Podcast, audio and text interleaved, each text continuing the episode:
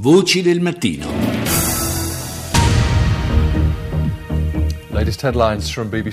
La Cina ha annunciato la fine.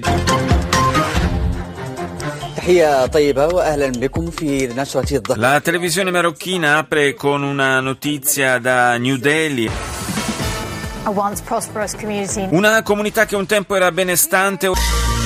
Bienvenue, il 19 a Paris. Omaggio dell'Europa al blogger saudita. L'apertura della TV cinese è dedicata alla visita della cancelliera tedesca Angela Merkel. Il network statunitense si sofferma ancora sui commenti relativi al terzo dibattito. Due palestinesi uccisi a Hebron. L'emittente israeliana in lingua inglese dedica l'apertura alla riunione diplomatica di Vienna. Susținătorii moțiunii l-au acuzat pe Valeriu Streleț de actul La radio romena parla della crisi di governo in Moldova. La TV spagnola apre con la testimonianza, lo avete sentita, di uno dei volontari.